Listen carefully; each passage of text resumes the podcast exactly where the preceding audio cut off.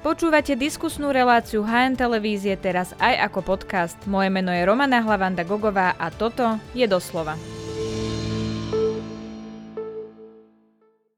Inflácia pri cenách potravín nepolavuje a cíti to už drvivá väčšina domácností. Niektorí politici volajú po zastropovaní cien či regulovaní marží. Čo robiť s 30-percentným nárastom potravín a pôjdu ceny ešte hore? To sa opýtam analytičky spoločnosti Wood Company. Eva Sádovská, vítajte v relácii doslova. Ďakujem pekne za pozvanie. Pani Sadovská, tak reťazce prišli, už je to skoro mesiac s tým návrhom, že zastrupujú ceny niektorých vybraných produktov. Každý reťazec si vybral tie vlastné produkty. SAS dokonca podala v tomto prípade podnet na protimonopolný úrad, či sa bude vyšetrovať, či nešlo v tomto prípade o kartel. Vieme ale dnes povedať, či to malo pre ľudí nejaký zmysel, že to reťazce urobili?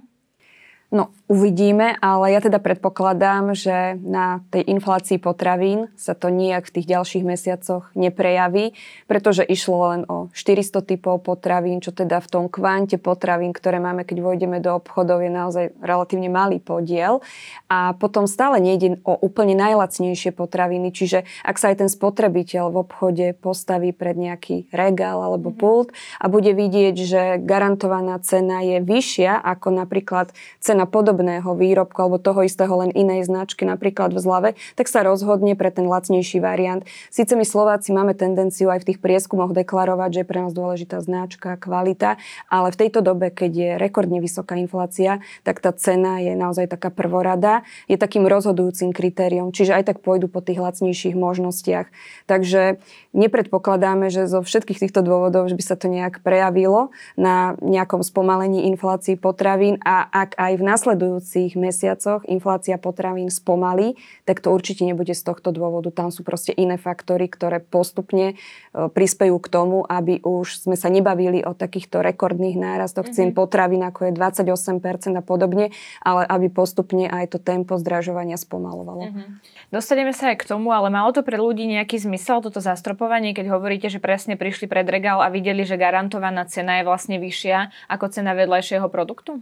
Tak bola to opäť ako keby jedna z možností pre to porovnanie cien, ale hovorím, ak netrafili nejaký konkrétny výrobok, že nejaký spotrebiteľ je presne na tento výrobok zameraný a zastropujú mu tam cenu, alebo teda garantujú mu tú cenu a je mu jedno v podstate, že či si kúpi také maslo alebo také maslo, tak asi to ani až taký veľký význam pre toho spotrebiteľa nemalo. Mm-hmm, ono sa zvrhla aj vlna kritiky. K tomu sa nechcem dostať, ono to reťazce už vysvetľovali, potravinári zase hovorili svoju verziu, ale poďme tak bližšie k tým cenám, pretože vidíme, že ceny benzínu klesajú alebo sú nejakým spôsobom stabilné. To už neriešime, že benzín každú chvíľu, keď príjeme na benzínku, tak je nejakým spôsobom drahší.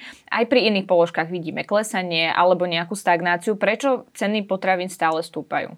Stále si držia to tempo, by som povedala a už ja mám pocit, že stále už niekoľko mesiacov hovorím to isté, že keď sme si v Láni nakúpili ten istý nákup potravín za 100 eur, tak teraz zaň zaplatíme 128 eur. A tým chcem len povedať, že tú 28 už v nejakej podobe naozaj spomíname niekoľko mesiacov, čiže tamto tempo zdražovania občas trošku spomalí, občas trošku zrýchli, ale stále sa točíme niekde okolo tých 28-29% a nejakým spôsobom to nespomaluje. Napriek tomu očakávame, že v tých nasledujúcich mesiacoch by sa už aj v tomto prípade mohlo to spomalovanie zdražovania prejaviť. Mm-hmm. Vychádzajúc aj z toho, že na tých svetových trhoch, aj čo sú rôzne také tie indexy svetových cien potravín a podobne, už naznačujú určitý taký pokles niekoľko mesiacov, takže veríme, že postupne sa to dostane aj k nám. Zase zase na jednej strane je vývoj cien komodít, potom tu máme nejaký ten výrobný, distribučný proces, ktorý tiež znáša nejaké zvýšené náklady aj v súvislosti s energiami napríklad. A toto všetko sa zakomponováva do tej ceny. Uh-huh. A v prípade potravín je vždy taký určitý otáznik alebo neistota a to všetko súvisí vlastne s tým, aj keď je to také kliša, ale to je to počasie, že my nikdy úplne nevieme povedať, že či nejaká strategická krajina, nejaká veľká producentská krajina, ktorá produkuje napríklad, ja neviem, neviem, zeleninu, cibulu, čokoľvek, e, nemá nejaké problémy, či nepríde nejaké sucho nečakané alebo naopak nejaké záplavy dopyt je pritom rovnaký, zásoby sú nižšie a už odrazu vzniká, že to, že tá cena prudko nejakým spôsobom zrastie. Veď aj teraz tie posledné mesiace sa už tak hovorilo aj v médiách, aj celkovo spoločnosti o zeleninovej kríze, o ano, o cibulovej kríze, presne tak. A to všetko súvisí s takýmito faktormi, ktoré sa často udejú vo svete a postupne sa premietnú aj do tých cenoviek v našich obchodoch. Mm-hmm, teraz sme to videli pri obili z Ukrajiny, tam teda e, našli nejaké pesticídy, takže my ho nebudeme dovážať, viaceré krajiny k tomu pristúpili, čiže aj toto bude hýbať s cenou. Toto je presne to nepredvídateľné? Toto je presne aj taký nepredvídateľný jeden faktor, ktorý presne môže zase zamávať nejakým spôsobom s tými cenami múky, ale uvidíme, že čo teda bude v tých následujúcich mesiacoch. Áno, ono je to aktualita, tak uvidíme, ako to dopadne. Ktoré potraviny ale išli najviac hore, ktoré najviac zdražili? Vieme to takto špecificky povedať na nejaké okruhy potravín? Áno, vieme.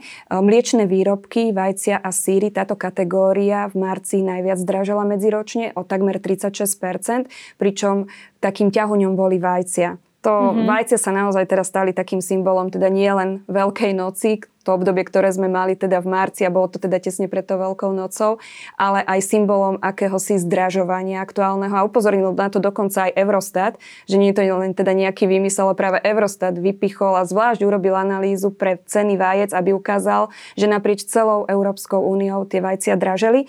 Na Slovensku najviac v tom čase, dokonca až o nejakých 80%. Mm-hmm. Takže aj v tomto prípade sme patrili medzi tieto krajiny s najrychlejším rastom cien potravín, a, ale zároveň aj teda tých týchto vajec. Potom ďalšia kategória, ktorá dosť zdrážala, tak to boli napríklad aj mesové výrobky a sladkosti. Tie zdrážali o vyše 30%. Mm-hmm. Potom chlieb, obilniny, čiže pečivo, ale taktiež aj oleja, tuky. Toto všetko išlo hore o 27 až 28%. No a určite treba spomenúť tú zeleninu, ktorú sme už aj načrtli. Aj tá sa ako keby v tom rebríčku tých kategórií potravín, ktoré najviac zdražili, dostala vlastne na to druhé miesto, lebo zdražili o nejakých 32%. Čiže tú zeleninovú krízu v tom zmysle, že zdražovanie výraznejšie sme zaznamenali aj tu na Slovensku. Mm-hmm, ja rozumiem úplne, prečo dražela zelenina, keď spomínate aj tie vplyvy počasia a podobne, ale prečo vajíčka? Tie vajcia sú také špecifické a možno prečo na Slovensku, tak postupne sa prechádza, nielen teda na Slovensku, aj v iných krajinách, z tých takých možno horších typov chovov na také tie príjemnejšie. Aj teda Áno, čiže klietkový chov, klietkový chov strieda, strieda voľný výbeh, čiže humanejší spôsob. Presne tak. A práve tieto chovy sú aj samozrejme finančne nákladnejšie. Čiže toto je jeden dôvod, ktorý sa napríklad premieta aj do tej výslednej ceny. A potom vždy to súvisí aj s nejakým dostatkom, nedostatkom tej komodity alebo teda tej potraviny, ktorá dokáže tú cenu nejakým spôsobom vystreliť nahor. Mm-hmm, teraz je veľká otázka, čo spraviť s tými cenami? Či to nejakým spôsobom má štát riešiť, aby ľudia naozaj nekupovali potraviny, ktoré sú o 30% drahšie, lebo ako som spomínala na začiatku, už to cíti drvivá väčšina, ak nie teda všetky domácnosti spoločnosti, že sa snažia šetriť. Strany prichádzajú s rôznymi nápadmi, napríklad regulácia marží. To zaznelo, že by sa mali teda regulovať marže, že 30% pre obchodníka a ani o percento viac. Toto dáva zmysel? Pomohlo by to? Ja nie som až takým zástancom nejakých takýchto regulácií, stropovania, takýchto prehnaných opatrení, pretože ak aj niečo takéto sa má podniknúť, tak tomu naozaj musí predchádzať veľmi dobrá hĺbková analýza, ktorá dokáže poukázať možno aj teda na nejaké plusy, ale aj na tie negatívne stránky a rizika, ktoré to môže priniesť.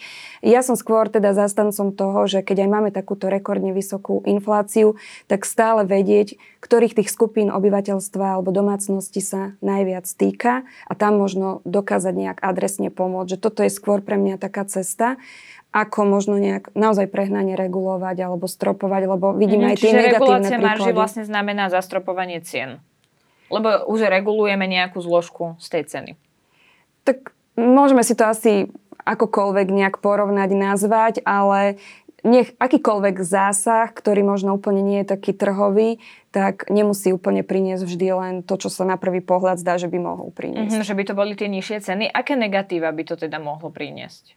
Tak máme aj také rôzne príklady zo zahraničia, aj z okolitého zahraničia, kedy tiež sa vlastne počas minulého roka snažili okolité krajiny nejakým spôsobom regulovať alebo stropovať alebo nejaké opatrenia dať a teda videli sme, že to nedopadlo až tak dobre. A Čiže hovoríme napríklad o Maďarsku, kde to bolo v prípade pohodných môd a dopadlo to tak, že vlastne bol nedostatok benzínu? Môže sa stať aj takéto. Samozrejme, že aké opatrenie urobíme, tak na to musíme mať urobenú tú analýzu, musíme ako keby riešiť tú konkrétnu situáciu a na ňu sa pozerať.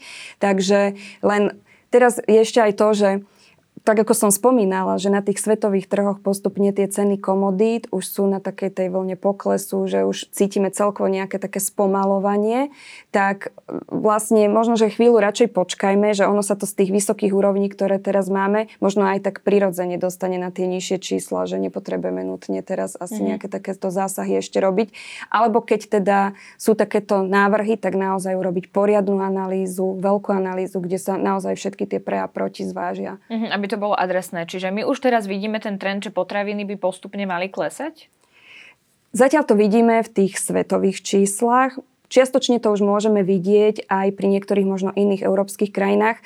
Zase až zajtra budeme poznať úplne také tie najnovšie, podrobnejšie údaje mm-hmm. Eurostatu o číslach, ktoré teda sú v Európskej únii v jednotlivých krajinách alebo aj u našich susedov, takže teraz sa neviem za ten marec ešte úplne vyjadriť, ale na druhej strane už celkovo na celej inflácii, ktorá teda nezahrňa len potraviny, ale aj iné oblasti toho spotrebného koša, už teraz my naozaj vidíme to, že inflácia či už v eurozóne alebo v Európskej únii ako celku spomaluje, čiže aj v tých jednotlivých krajinách. Už napríklad pri eurozóne vidíme ako celku mm-hmm. aj mhm. to marcové číslo, že kým ešte vo februári bola tá medziročná inflácia niekde na úrovni 8,5%, tak už klesla pod 7%. To znamená, že dosť krajín v eurozóne už to spomalenie inflácie pocitilo, lebo to je naozaj taký ako výrazný skok o percento a pol. Uh-huh. Takže toto vnímame ako taký ten trend. Zdá sa, že aj Slovensko už v tomto trende je, odliadnúť od potravín. Lebo zase, keď sa pozrieme na celkovú infláciu, tak vo februári bola 15,4%, nad 15% bola vlastne v novembri, v decembri, v januári, februári a teraz sme sa zase dostali pod tých 15% na 14,8%. Uh-huh. Takže aj my už sa postupne na tú vlnu dostávame a teda verím, že to nie je len zase nejaký taký jednorazový výkyv, ale že už sme v tom trende, ktorý aj očakávame, že by sme mali teda ten, tie ďalšie mesiace pozorovať. Mm-hmm, všetci by sme to radi videli. Potom prišli aj iné nápady, napríklad nápad znížiť DPH. Um, toto sme už mali pred rokmi, si pamätám, že bola znížená DPH na lieky, zdravotnícke pomôcky a učebnice, ale reálne sa to nepremietlo do cien. Čiže to, že by sme znížili DPH, by nám nehýbalo s cenami? Ono to môže nejakým spôsobom hýbať tými cenami, aj by malo, len taká milná predstava niekedy je, že ceny kvôli tomu poklesnú. Ono to do určitej miery môže spomaliť, to zdražovanie a môže sa niekedy stať, že to ani v podstate ten spotrebiteľ nejakým spôsobom nepocíti. Že jednoducho sú iné faktory, ktoré sú ako keby silnejšie, závažnejšie, ktoré to ťahajú nahor a v podstate aj keď tá DPH klesne alebo je teda nižšia, tak ten spotrebiteľ, aj keď ide do toho obchodu, aj tak môže vidieť ešte vyššiu cenu. Čiže závisí aj v akom čase, v akej dobe, akej inflácii sa takéto opatrenie urobí a aj pri akom sortimente. Veľa faktorov od toho závisí, ale hlavne teda na tom, že aký je ten výsledný efekt pre toho spotrebiteľa. Mm-hmm, ako sme to videli v prípade reštaurácií, že tam to vlastne s tými cenami nespravilo nič. No, nespravilo to v tom zmysle, že stále, keď ideme do reštaurácie, aj v tomto čase napríklad, aj tie aktuálne čísla hovoria, že v podstate tie celkovo stravovacie zariadenia majú ceny vyššie v priemere o 20% ako pred rokom.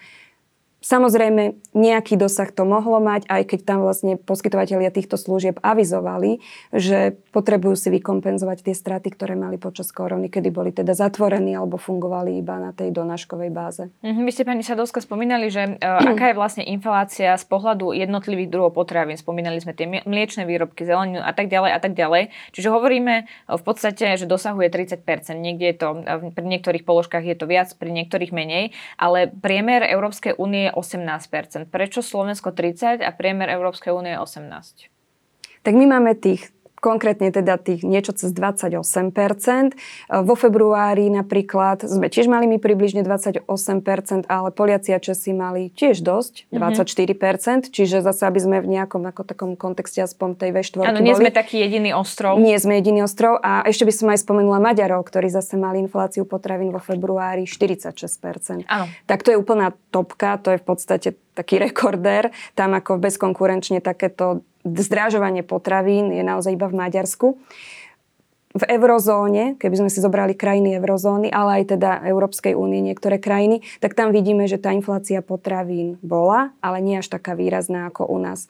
Závisí to aj od toho, zase ako aj máme ten spotrebný kôž vyskladaný. Napríklad aj ten dopad tej inflácie potravín na celkovú infláciu závisí od toho, že koľko tie potraviny z tých našich rodinných rozpočtov tvoria. A u nás je to veľa.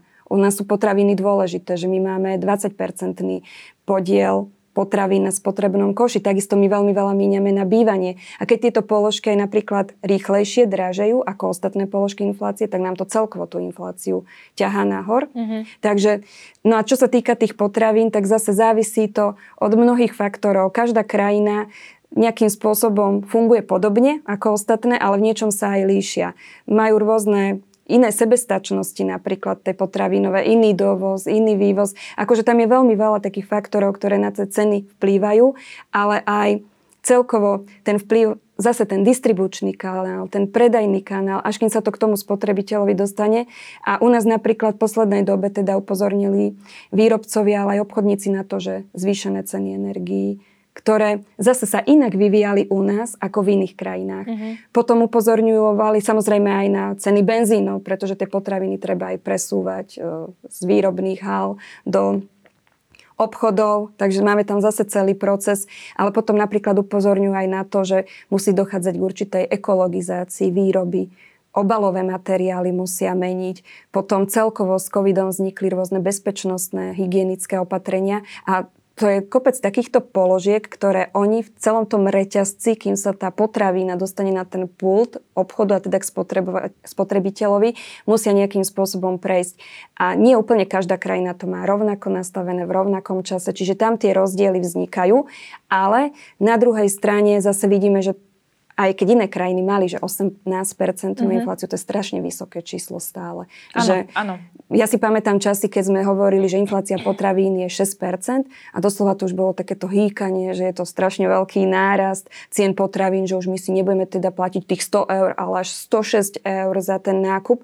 A my teraz odrazu sme strelili zo 100 na 128, nehovoriac o tom, že pocitová inflácia ľudí je oveľa vyššia. No práve to som sa chcela opýtať na tú pocitovú infláciu. E, je to na Slovensku horšie práve preto, že my viac platíme za tie potraviny a za to bývanie, ako ste povedali? Určite to súvisí aj s tým, že pre nás tie náklady na potraviny sú alebo tvoria pomerne veľký podiel z toho spotrebného koša alebo respektíve z tých nákladov na život, ktoré teda máme každý mesiac. Ľudia ich praktizujú denne, Takže tie ceny si vedia veľmi dobre odsledovať. A to boli presne také tie situácie, ktoré možno ako keby násobili ten ich pocit, že to rastie oveľa rýchlejšie, že jeden mesiac prišli do obchodu a ešte sledovali, že tá cena sa nejak mení, že je okolo jedného eura, potom euro niečo a tak ďalej. Potom prišli ďalší mesiac do obchodu, už to bolo dva niečo, potom mm-hmm. to mhm. možno aj skočilo niekde na tri a to je za veľmi krátku dobu. V podstate teraz z mesiaca na mesiac inflácia potravín za ten posledný rok bola často na takej úrovni, ako sme predtým boli zvyknutí, že na tej medziročnej báze mm-hmm. bola. Takže ľudia to majú odsledované a keď napríklad pravidelne kupujú nejaký výrobok a pamätajú si jeho cenu, že bola niekde euro 20 napríklad a odrazu im to skočí niekde už blízko k 3 eurám, tak majú ten dvojnásobný pocit, čo je logické. A potom majú aj pocit, že tá inflácia potravy na základe tejto skúsenosti nie je tých 28%, ale že je 100% že ľudia podľa mňa aj bežne v tých anketách povedia, že je, ceny sú raz také drahé, ako boli pred rokom. Uh-huh. Ale podľa teda tej oficiálnej inflácii je to o tých 28%, čo nebudem hovoriť, že len, lebo tých 28% aj štatisticky, matematicky, nech sa na to akokoľvek pozrieme, je veľmi výrazný nárast. Áno, je to strašne veľa. Vieme povedať, kto je najviac ohrozený, ktoré skupiny e, obyvateľov Slovenska, ale možno aj ktoré oblasti Slovenska sú na tom horšie ako iné? Tak celkovo by sme mohli povedať, že sú to nízkopríjmové domácnosti a domácnosti seniorov. Tam aj vidíme, že celková inflácia, keď bola 14,8% teraz v marci, tak v ich prípade to bolo až 16 a 16,1%. Čiže oni ako keby ešte tú mm-hmm. infláciu pociťujú vyššiu, dokonca teda nad 16%.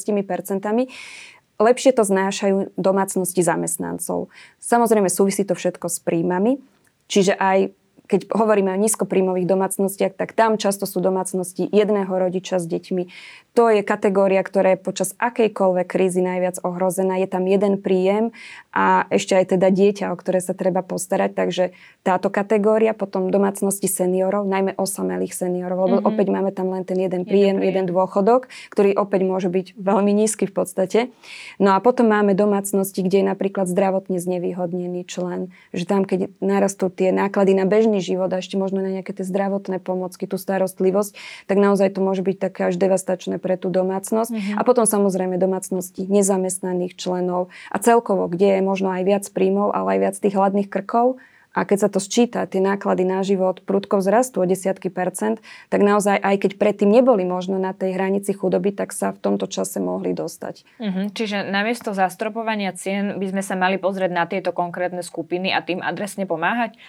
Ja som skôr teda za túto variantu, že adresnejšia pomoc zacielená na tie domácnosti, ktoré to naozaj výraznejšie potrebujú. Uh-huh. Čo vlastne inflácia robí s našimi platmi? Môžeme to takto nejak špecifikovať? Môžeme, určite. Práve, že to je veľmi dobrá otázka, pretože vždy, keď sa bavíme o cenovom raste, mali by sme sa baviť aj o raste našich príjmov. Pretože ak sa nám aj stane, že máme infláciu, ktorá je 13% mm-hmm. napríklad, lebo za minulý rok to bolo teda 12,8%, ale niekomu sa zvýšil príjem o 15% napríklad, tak v podstate si stále z toho platu mohol dovoliť dokonca viac tovarov a služieb ako predtým. Samozrejme, že ak niekomu ten plat zrástol o 2-3% alebo vôbec, tak si mohol dovoliť menej tovarov a služieb ako pred rokom. No keby sme sa za celú krajinu pozreli, tak v Lani teda tá inflácia bola na úrovni 12,8%, čo naozaj je veľmi vysoká inflácia a napriek tomu, že nominálne platy rástli celkom slušne, nebyť takej vysokej inflácii,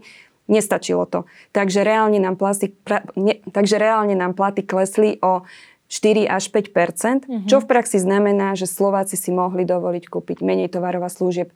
Dobrá správa alebo relatívne dobrá správa pre tento rok 2023 je v tom, že infláciu budeme mať, odhadujeme niekde okolo 10% za celý rok, ale aj platy by mali rásť porovnateľným tempom. Mm-hmm. To znamená, že keď vyrátame ten reálny rast platov, Možno to bude mierny pokles, ale naozaj to bude o desatinky percenta, také sú zatiaľ prognózy. Takže v praxi by to malo znamenať, že z tých našich platov všeobecne v priemere za celé Slovensko by sme si mali dovoliť kúpiť porovnateľné množstvo tovarov a služieb ako pred rokom. Uh-huh. Čo to robí s našimi úsporami? Lebo to je ako keby druhá časť tej otázky, keď sa rozprávame o platoch. Čo robí inflácia s našimi úsporami? Tak naše úspory strácajú. Mm-hmm. To je úplne jednoznačné. Ak máme uložené peniaze v banke, na bežnom účte alebo aj na nejakom vkladovom produkte, napriek tomu, že teraz trošku tie úroky išli hore aj na vkladových produktoch, na bežných účtoch sú to stále veľmi nízke úroky, tak pri takto vysokej inflácii strácame. Ale strácali sme už aj 6 rokov dozadu.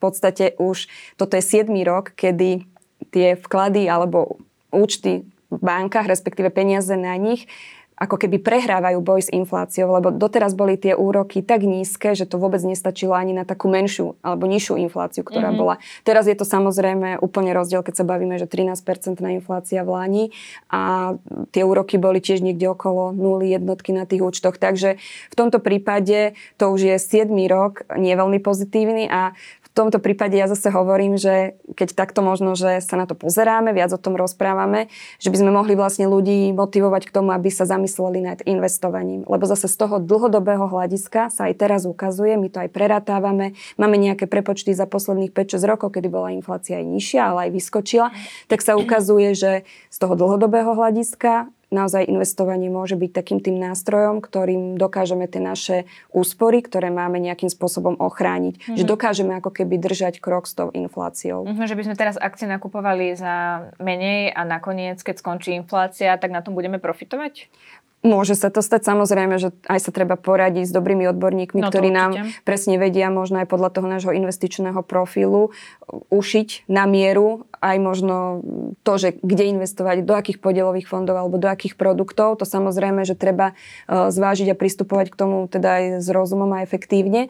Ale naozaj z toho dlhodobého hľadiska pri investovaní, že môžu byť aj horšie roky, to sme aj teraz zažili, pretože veď korona urobila tiež svoje, takisto svoje urobil aj vojnový konflikt na Ukrajine. Ale zase, keď sa pozrieme naozaj na ten horizont niekoľkých rokov, tak pekne vidíme, že tie výnosy aj pri ktorých napríklad podielových fondov dokázali držať krok s tou infláciou. Čiže mohol aj investor trochu stratiť, ale len trochu oproti napríklad tomu, keď mal len peniaze uložené na účte. Mm-hmm, čiže netreba ich nechávať na účte. To je vlastne aj odpoveď na otázku, ako sa vlastne správať v čase inflácie, ako udržať krok a vlastne neschudobnieť počas inflácie?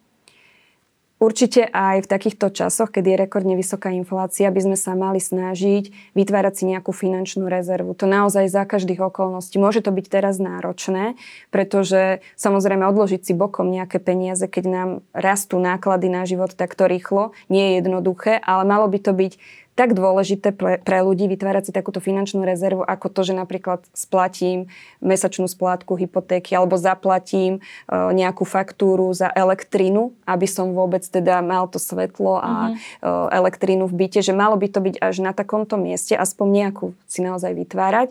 A potom to, to druhé, to je vlastne to, čo sme sa aj bavili, že ak mám peniaze navyše, lebo zase sú aj ľudia, ktorí naozaj zbytočne síslia, držia tie peniaze na tých účtoch, tak naozaj začať rozmýšľať, uvažovať nad takým efektívnym investovaním, aby dokázali tie peniaze zhodnocovať, hlavne teda v tom horizonte aspoň tých 5 a viac rokov. No a potom celkovo, keď je takáto rekordne vysoká inflácia, tak samozrejme trošku sa viac aj zamyslieť nad tými našimi nákupmi, možno naozaj trochu viac pristupovať s rozumom, e, rozum dávať pred nejaké túžby a emócie. Nechodiť čiže hladný do nechodiť hladný, napríklad. Áno, tam je naozaj viac takých rád, že ako k tomu pristupovať s rozumom efektívne a vôbec si robiť možno nejaké aj záznamy toho, mm-hmm. že mhm. čo som nakúpil každý mesiac, potreboval som to, alebo to naozaj bolo niečo, čo som v končnom dôsledku vyhodil do koša, lebo som to ani neskonzumoval, alebo som to vlastne nechcel. Takže celkovo možno, že aj táto kríza, ktorú zažívame v podobe teda takto vysokej inflácii, že by mohla tak nakopnúť ľudí k takému možno rozumnejšiemu správaniu. Mnohí ľudia to už praktizujú, lebo tie situácie životné, ktoré majú, ich k tomu donútili, ale určite sú ešte ľudia, ktorí toto nerobia a mohli by a uh-huh. tým pádom by zase prišlo k nejakým úsporám, ktoré si môžu dať napríklad bokom na tú finančnú rezervu. No presne to je moja záverečná otázka. Či to, sa to už Slováci naučili? Či majú našporené, že keby napríklad prišli o zamestnanie, tak vedia e, pár mesiacov vykryť aj bez zamestnania, alebo že nejakým spôsobom investujú. Už sme v tomto sa viac naučili e, s tými financiami pracovať? Ja mám pocit, že podľa tých štatistík, ktoré teda zverejňuje Eurostat, že k určitému takému zlepšeniu v čase dochádza, mm-hmm. ale napriek tomu stále máme pomerne vysoký podiel ľudí, ktorí si nevytvárajú takúto finančnú rezervu, respektíve tam je ten ukazovateľ sa tak volá, že nedokážeme čeliť nečakaným výdavkom. Mm-hmm. A tam máme dosť veľké percento ľudí, mne sa zdá, že je to niekde tak okolo tretiny, možno, že sú aj aktuálnejšie čísla, takže stále ako keby my máme veľký podiel ľudí, ktorí toto nezvládajú.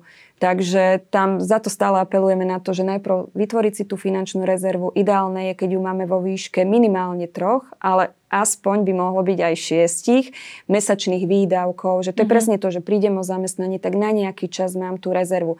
Teraz ale bola ešte taká paradoxne situácia počas uplynulého roka, že mali sme rekordne vysokú infláciu, stále sme to z mesiaca na mesiac počúvali, ale ľudia míňali. A mnohí si vysvetľovali mm-hmm. ten rast malobchodných tržieb, však kupujeme draho, tak tržby sú vyššie, ale to tam nie je zarátané, to je očistené o túto infláciu. Takže my sme míňali úspory. My sme míňali aj z úspor, presne tak. Mm-hmm. Vlastne my sme, to bol ten efekt odloženej spotreby alebo vynútených úspor, lebo tomu predchádzala korona kríza, lockdowny, kamenné obchody, služby, cestovanie, všetko bolo zatvorené, zakázané v podstate a tým pádom ľudia mali platy, lebo ľudia pracovali, ako nezamestnanosť nám zrastla z tých 5 na 8%, ale to mm-hmm. nie je mhm. taký markantný nárast, čiže ľudia mali príjmy, ale ich nemali kde míňať. Vznikali úspory, ktoré potom, keď sa všetko v roku 2022 v Lani uvoľnilo, tak začali postupne míňať. Samozrejme aj ten efekt otvorených obchodov urobil svoje podobne, že ľudia si chceli užiť aj tie dovolenky.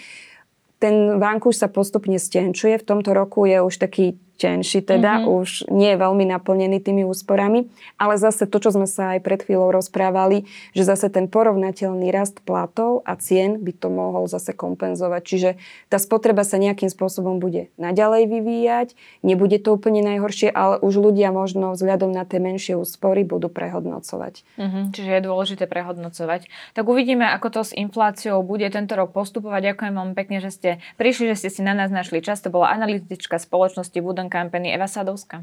Ďakujem veľmi pekne.